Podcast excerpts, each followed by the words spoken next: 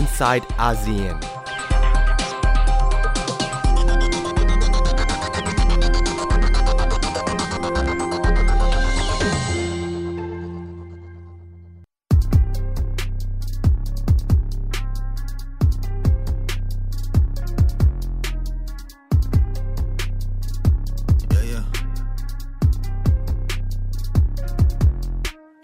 Been low key, but I came back with it. I want 30K a month. I don't never see a run. They know I say hella blunt. All my OGs in the front. I'ma go flex if I want to. Don't need stress, so that's a want to. Y'all wish this be all my exes. She got friends that could come to. Oh, no place, but they mess with me now. No dates, but she wrestle me now. No one can really fuck with me while I might go back to the ground. No miss shots, look like 5-star, made like 6 figs off my sidebars. My throwaways make more than your albums. Look, we made it so far. Oh, 3 ways just get messy. Told that chick don't text me. You know you just stress me out. You know you just stress me out. I just threw out all my doubt. Guess it's it. I was burnt out, almost quit. Now we in the mix, in the conversation. I just shocked the nation. I've been killing shit, you know it. A record in 2018, 2019 I broke it. Damn it, I'm chosen. God really gave me a grind. Mama be crying for me. I promise you I'll be fine. Till I'm the greatest on sign. Fuck being greatest alive. Y'all taking visits in the store. I'm taking visits to bride. I know they all down. I never chase off. Dropped out then bought out. Talking some pesos. I saw some dark days, but we made it through that. They want me to in my life. I can't do that. We don't want save for the change up. Fake fans left, we don't want y'all. My whole team getting lit now. Do you think I'm giving up now? No. No, no. No, no, no. No, no.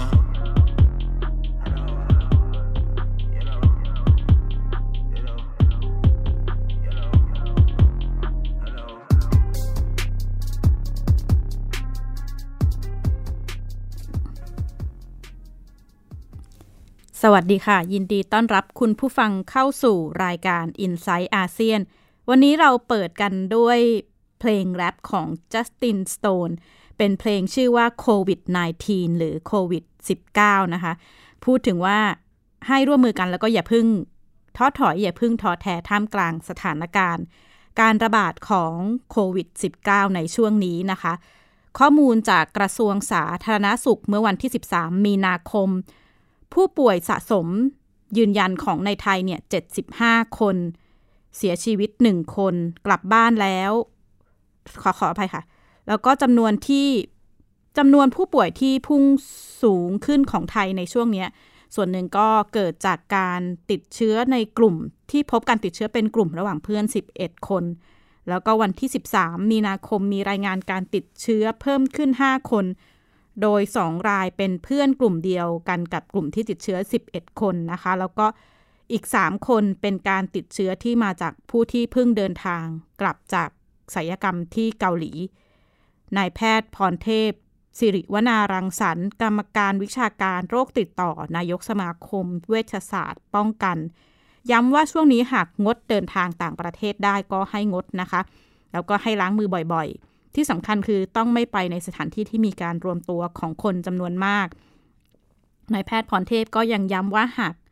มีการเดินทางมาจากประเทศที่เสี่ยงเนี่ยให้ปฏิบัติตัวเหมือนว่าเราเป็นผู้ติดเชื้อคือให้แยกตัวออกมาไม่สุงสิงกับใครจนแล้วก็กักตัวเองจนครบ14วันแล้วก็ให้ชุมชน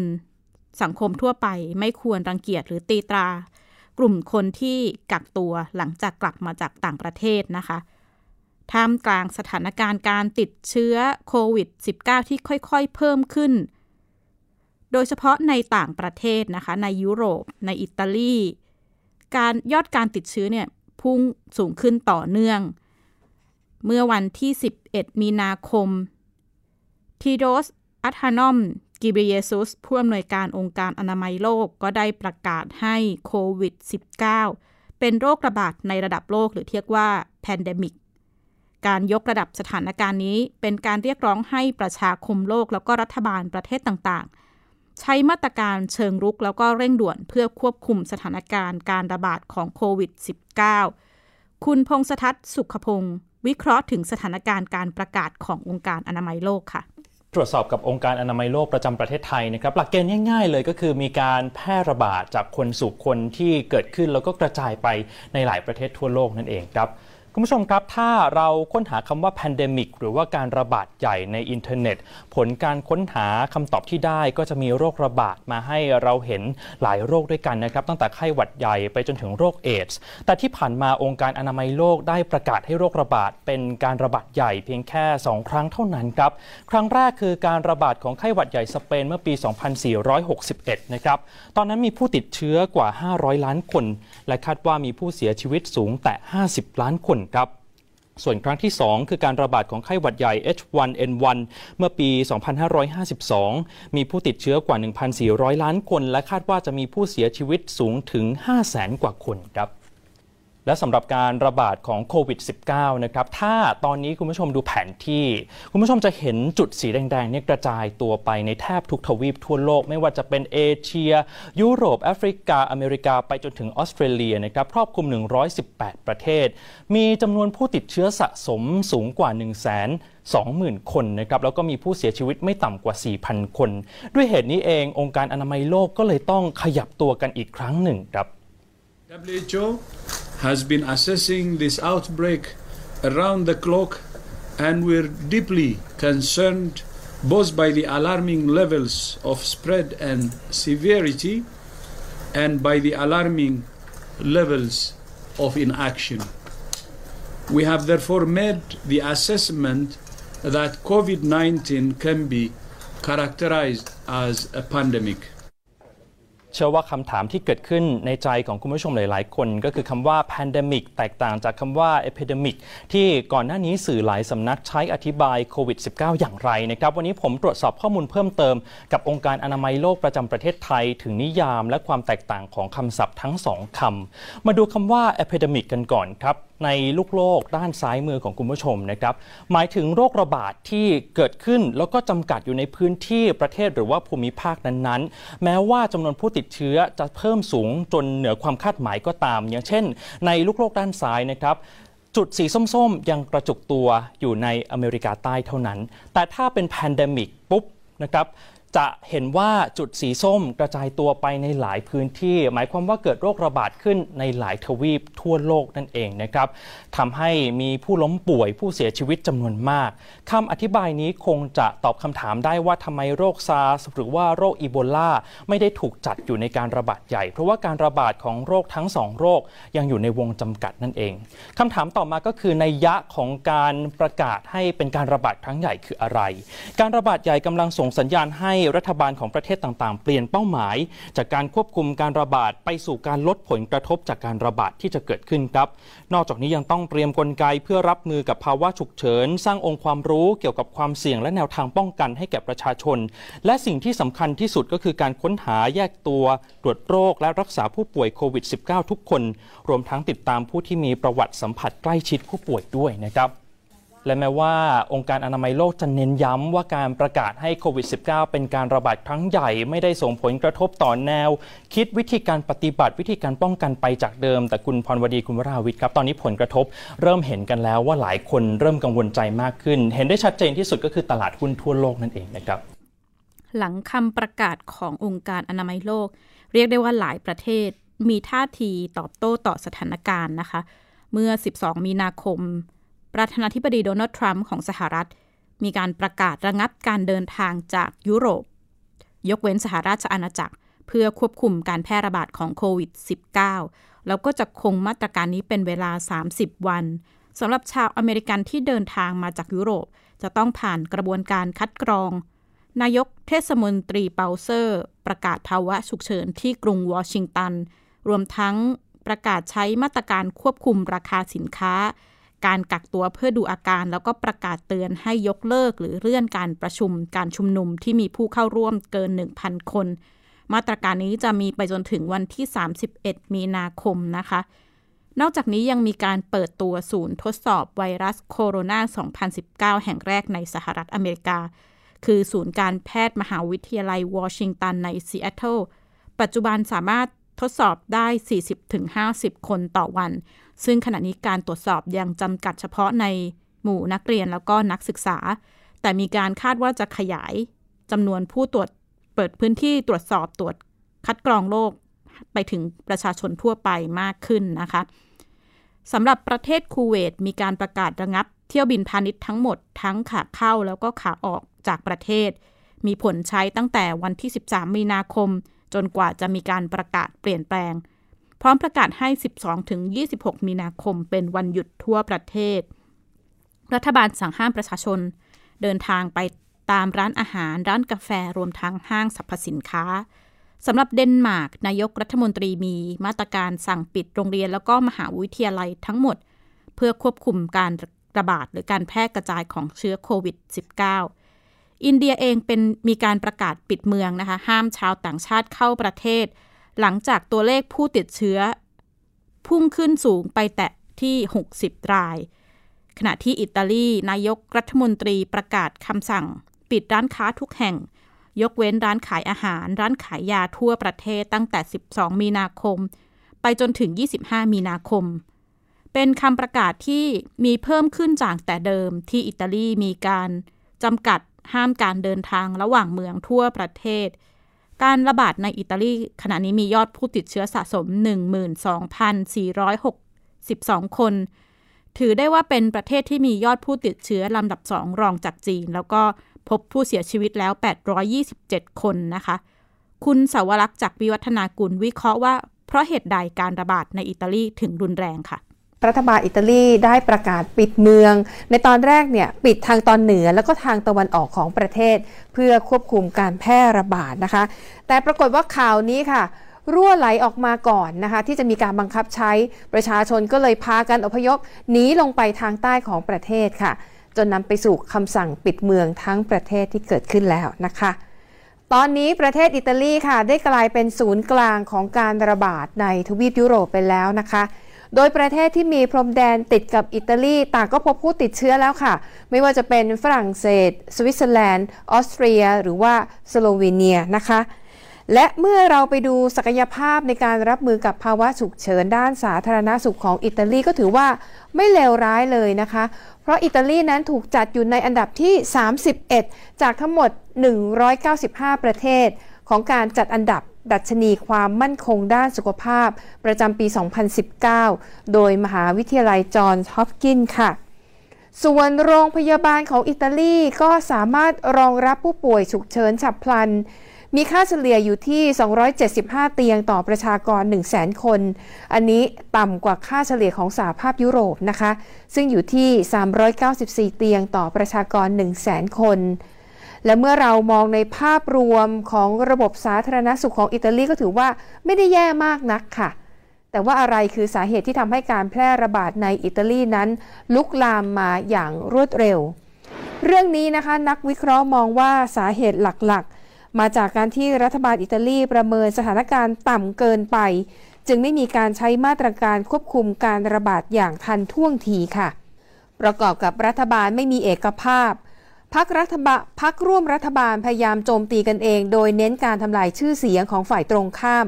มากกว่าจะมองภาพรวมของปัญหายกตัวอย่างเช่นในช่วงเริ่มต้นของการแพร่ระบาดเมื่อเดือนมกราคมที่ผ่านมานะคะมีการเสนอให้กักบริเวณทุกคนที่เดินทางมาจากประเทศจีนแต่ข้อเสนอนี้ถูกโจมตีจากพรรคการเมืองฝ่ายตรงข้ามโดยกล่าวหาว่าผู้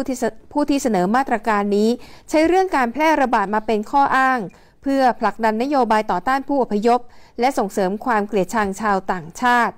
ประกอบกับนายกรัฐมนตรีจูเซปเป้คอนเต้ไม่มีความเด็ดขาดค่ะจึงไม่มีการบังคับใช้มาตรการเฝ้าระวังที่เหมาะสมอย่างทันเวลานอกจากนี้มาตรการปิดเมืองทางตอนเหนือที่ประกาศใช้เมื่อช่วงสุดสัปดาห์ที่ผ่านมาก็เป็นคำสั่งที่คลุมเครือเป็นเพียงคำสั่งกว้างๆนะคะที่ต้องมีการตีความก็ทำให้หน่วยงานระดับท้องถิ่นไม่รู้ว่าจะต้องปฏิบัติตามคำสั่งปิดเมืองอย่างไรรวมถึงการที่รัฐมนตรีแต่ละคนออกมาให้ข้อมูลที่แตกต่างกันออกไปจึงทำให้เกิดความสับสนนะคะรัฐมนตรีบางคนบอกว่าห้ามเดินทางออกนอกพื้นที่อย่างเด็ดขาดแต่บางคนกลับบอกว่าสามารถเดินทางออกนอกพื้นที่ได้หากว่าทำงานที่เกี่ยวข้องกับการแพทย์ในขณะที่บางคนบอกว่าหากมีความจำเป็นก็สามารถร้องขอออกนอกพื้นที่เป็นกรณีพิเศษได้ความไม่ชัดเจนเหล่านี้ก็เลยทำให้การปิดเมืองไม่เป็นผลค่ะ นอกจากนี้ข่าวการปิดเมืองที่ถูกเผยแพร่ออกมาก่อนก็ทำให้ประชาชนนั้นพากันอพยพหนีลงภาคใต้เพื่อหนีการปิดเมืองทางตอนเหนือค่ะและนี่ก็เลยเป็นที่มานะคะของคำสั่งปิดเมืองทั้งประเทศแต่ก็ไม่แน่ชัดค่ะว่าจะได้ผลจริงหรือไม่และตอนนี้นะคะในอิตาลีเริ่มมีเสียงเรียกร้องว่าให้จัดตั้งรัฐบาลเอกภาพแห่งชาติขึ้นเพื่อไว้รับมือกับวิกฤตการแพร่ระบาดค่ะระหว่างที่อิตาลีเริ่มใช้มาตรการปิดเมืองทั่วประเทศนะคะดิฉันก็ได้พูดคุยกับชาวอิตาลี 2-3 คนที่อยู่ในระหว่างกักตัวอยู่ที่บ้านตามคำสั่งของรัฐบาลชาวอิตาลีระบุว่าอิตาลีเนี่ยไม่สามารถบังคับใช้มาตรการปิดเมืองแบบเด็ดขาดอย่างที่จีนทำประชาชนก็ยังสามารถเดินทางได้ภายใต้ข้อจำกัดเช่นไปทำงานไปซื้อสินค้าอุปโภคบริโภคไปโรงพยาบาลหรือร้านขายยาโดยที่ถ้าหากผ่านจุดตรวจตำรวจก็จะออกเอกสารรับรองให้ซึ่งถ้าแจ้งข้อมูลเท็จก็จะมีโทษปรับสูงสุดถึง€206นะคะราว 7,300 บาทหรือว่าจำคุก3 เดือนอิตาลีเองเนี่ยได้รับการขนานนามว่าเป็นศูนย์กลางการแพร่ระบาดในยุโรปแต่ขณะเดียวกันเนี่ยชาวอิตาลีก็ระบุว่าสาเหตุหนึ่งที่ทำให้ตัวเลขผู้ติดเชื้อในอิตาลีพุ่งสูงก็เพราะว่ามีการตรวจคัดกรองประชาชนจำนวนมากแต่ที่น่าเป็นกังวลนะคะคือตอนนี้พื้นที่ในการแพร่ระบาดเนี่ยอยู่บริเวณมิลานหรือว่าทางตอนเหนือของอิตาลีซึ่งเป็นพื้นที่ที่นับได้ว่ามีความก้าวหน้าทางระบบสาธารณสุขมากที่สุดหลายฝ่ายกังวลว่าหากการระบาดขยายตัวไปยังตอนใต้ของอิตาลีที่ศักยภาพด้านสาธารณสุขอาจไม่เพียงพอรับมือการระบาดอาจจะยิ่งทำให้สถานการณ์รุนแรงขึ้นค่ะสำหรับเกาหลีใต้เป็นอีกประเทศหนึ่งที่พบการเพิ่มขึ้นของผู้ติดเชื้อเยอะแต่ที่น่าสนใจคือหลังจากนั้นเนี่ยจำนวนคงที่แล้วก็จำนวนผู้เสียชีวิตไม่เพิ่มขึ้นมากหนึ่งในประเด็นที่หลายคนให้ความสนใจคือเกาหลีใต้มีการตรวจผู้ติดเชื้อจำนวนมากเนื่องจากพบซูเปอร์สเปรดเดอร์หรือคนที่ติดเชื้อแล้วทำให้คนอื่นติดเชื้อมากขึ้นเนี่ยมากก็เป็นประเด็นสำคัญที่ทำให้พบการติดเชื้อในเกาหลีใต้เยอะนะคะเกาหลีใต้เองได้รับการชื่นชมในเรื่องของการเปิดเผยข้อมูลอย่างโปร่งใสและอีกประเด็นหนึ่งคือมาตรการในการจัดการป้องกันการมีหน้ากากอนามัยที่ขาดแคลนหรือไม่เพียงพอแล้วก็หลายประเทศเนี่ยสามารถเรียนรู้การจัดการได้จากเกาหลีใต้หรือไต้หวันนะคะติดตามจากรายงานค่ะวันนี้เกาหลีใต้ประกาศมาตรการควบคุมการซื้อหน้ากากอนามัยเพื่อป้องกันปัญหาหน้ากากอนามัยขาดแคลนด้วยระบบการตรวจคัดกรองที่เข้มข้นแต่ละวันมีผู้เข้ารับการตรวจคัดกรองโควิด -19 มากกว่า 1,000 คนเกาหลีใต้พบผู้ติดเชื้อโควิด -19 แล้วกว่า 7,000 คนเสียชีวิต 50 คนช่วงแรกของการระบาดสมาคมแพทย์แห่งเกาหลีใต้ออกแนวปฏิบัติให้ประชาชนใส่หน้ากากอนามัยในพื้นที่สาธารณะก่อนรัฐบาลจะปรับแนวปฏิบัติเมื่อสัปดาห์ที่แล้วสำหรับคนทั่วไปไม่ต้องใส่หน้ากากอนามัยเพื่อแก้ปัญหาหน้ากากอนามัยขาดแคลนสื่อหลายสำนักนำเสนอภาพชาวเกาหลีใต้ต่อคิวยาวรอซื้อหน้ากากอนามัยคนไทยในเกาหลีใต้ระบุว่าการต่อคิวซื้อหน้ากากอนามัยต้องใช้เวลาหลายชั่วโมงประธานาธิบดีมุนแจอินของเกาหลีใต้แถลงเมื่อ3 มีนาคมขอโทษประชาชนกรณีหน้ากากอนามัยขาดแคลนและความล่าช้าในการจัดหาหน้ากากอนามัย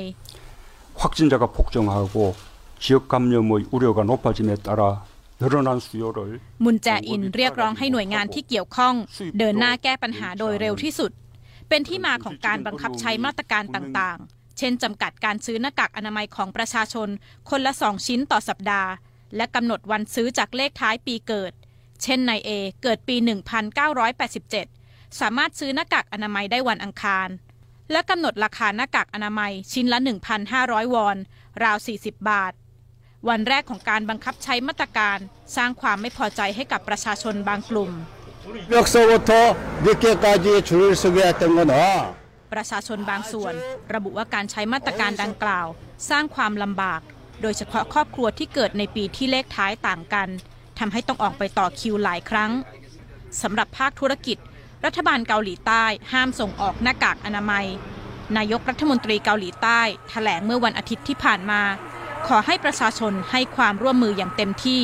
แม้จะไม่ได้รับความสะดวกสบายแต่เพื่อให้ผู้ที่จำเป็นต้องใช้เข้าถึงหน้ากากอนามัยก่อน กฎหมายควบคุมราคาสินค้าของเกาหลีใต้ผู้ที่กักตุนและขายหน้ากากอนามัยเกินราคา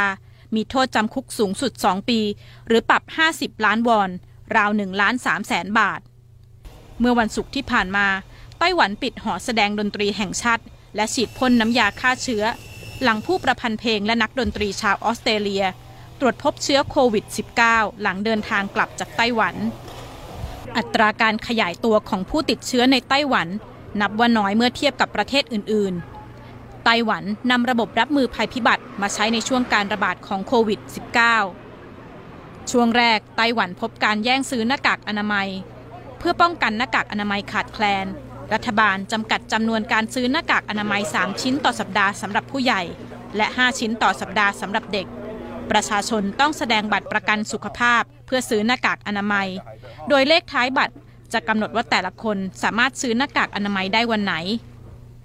ขณะเดียวกันออกข้อกำหนดชัดเจนว่าประชาชนควรใส่หน้ากากอนามัยเฉพาะไปโรงพยาบาลป่วยด้วยโรคระบบทางเดินหายใจและโรคเรื้อรังประชาชนทั่วไปไม่จำเป็นต้องใส่หน้ากากอนามัยศูนย์ควบคุมโรคไต้หวันยังใช้แอปพลิเคชัน LINE ให้ข้อมูลกับประชาชน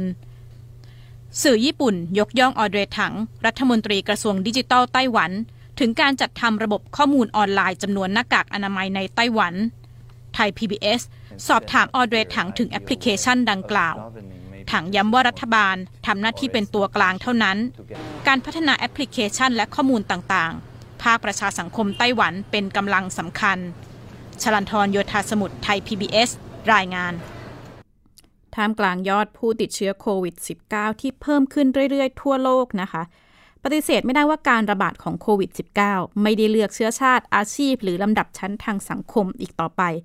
สัปดาห์ที่ผ่านมาเห็นข่าวคนดังนักแสดงนักการเมืองแม้แต่นักกีฬาระดับโลกนะคะตรวจพบเชื้อโควิด -19โฆษกนายกรัฐมนตรี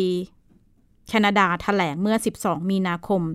ระบุว่านางโซฟีทรูโดภริยาของนายกรัฐมนตรีจัสตินทรูโดแห่งแคนาดาติดเชื้อโควิด -19 ขณะนี้จัสตินทรูโดกำลังอยู่ในช่วงกักตัว14 วันขณะที่นาดีนดอริสรัฐมนตรีว่าการกระทรวงสาธารณสุขของสหราชอาณาจักรก็ตรวจพบว่าติดเชื้อโควิด -19 นะคะโฆษกประธานาธิบดีบราซิลฟาบิโอเวนกาเทนตรวจพบโควิด -19 และเขาเองเพิ่งได้พบปะพูดคุยกับโดนัลด์ทรัมป์ประธานาธิบดีสหรัฐเมื่อไม่กี่สัปดาห์ที่ผ่านมาขณะเดียวกันทรัมป์ก็แถลงว่าไม่ได้กังวลนะคะมีการพูดคุยกับฟาบิโอจริงแต่ว่าเขาก็บอกว่าตัวเขาเองไม่ได้เป็นกังวลเท่าไหร่นักนะคะขณะที่จากฝากการเมืองไปฝากคนดังก็จะเห็นจากข่าวว่าทอมแฮงค์แล้วก็ภรรยาริต้าวิลสันประกาศผ่าน Instagram เมื่อ12 มีนาคมระบุว่าเขาและภรรยาตรวจพบโควิด -19 ขณะนี้อยู่ที่ออสเตรเลียแล้วก็อยู่ระหว่างกักตัวแยกโรคนะคะด้านกีฬาก็จะเห็นได้ว่ามีนักเตะระดับชาติหลายๆคนโดยเฉพาะเดเนียลลูกานีนักเตะอิตาลีนะคะก็ตรวจพบว่าติดโควิด -19 รวมถึงนักเตะจากเชลซีก็ตรวจพบเช่นกันแล้วก็มิเคลเป็นเฮดโค้ชของอาร์เซนอลก็เป็นอีกคนหนึ่งที่ตรวจพบโควิด -19 ขณะนี้รัฐบาลแล้วก็หลายประเทศทั่วโลกก็เริ่มขยับมาตรการรับมือกับโควิด -19 ที่เข้มข้นมากขึ้นท่ามกลางสถานการณ์การติดเชื้อก็ผู้ฟังหลายๆคนก็อาจจะต้องระมัดระวังตัวนะคะออกไปในพื้นที่สาธารณะถ้าหลีกเลี่ยงได้ก็อาจจะหลีกเลี่ยงการไปในพื้นที่ที่คนจำนวนมากหรือว่าล้างมือบ่อยๆกินร้อนช้อนกลางล้างมืออย่าใช้แก้วอย่าใช้สิ่งของร่วมกับผู้อื่นนะคะและนี่คือทั้งหมดของ Insight อาเซียนวันนี้ดิฉันชลันทร โยธาสมุทรขอลาคุณผู้ฟังไปก่อนพบกันใหม่สัปดาห์หน้าสวัสดีค่ะติดตามรับฟังรายการย้อนหลังได้ที่เว็บไซต์และแอปพลิเคชัน Thai PBS Radio Thai PBS Digital Radio วิทยุข่าวสารสาระเพื่อสาธารณะและสังคม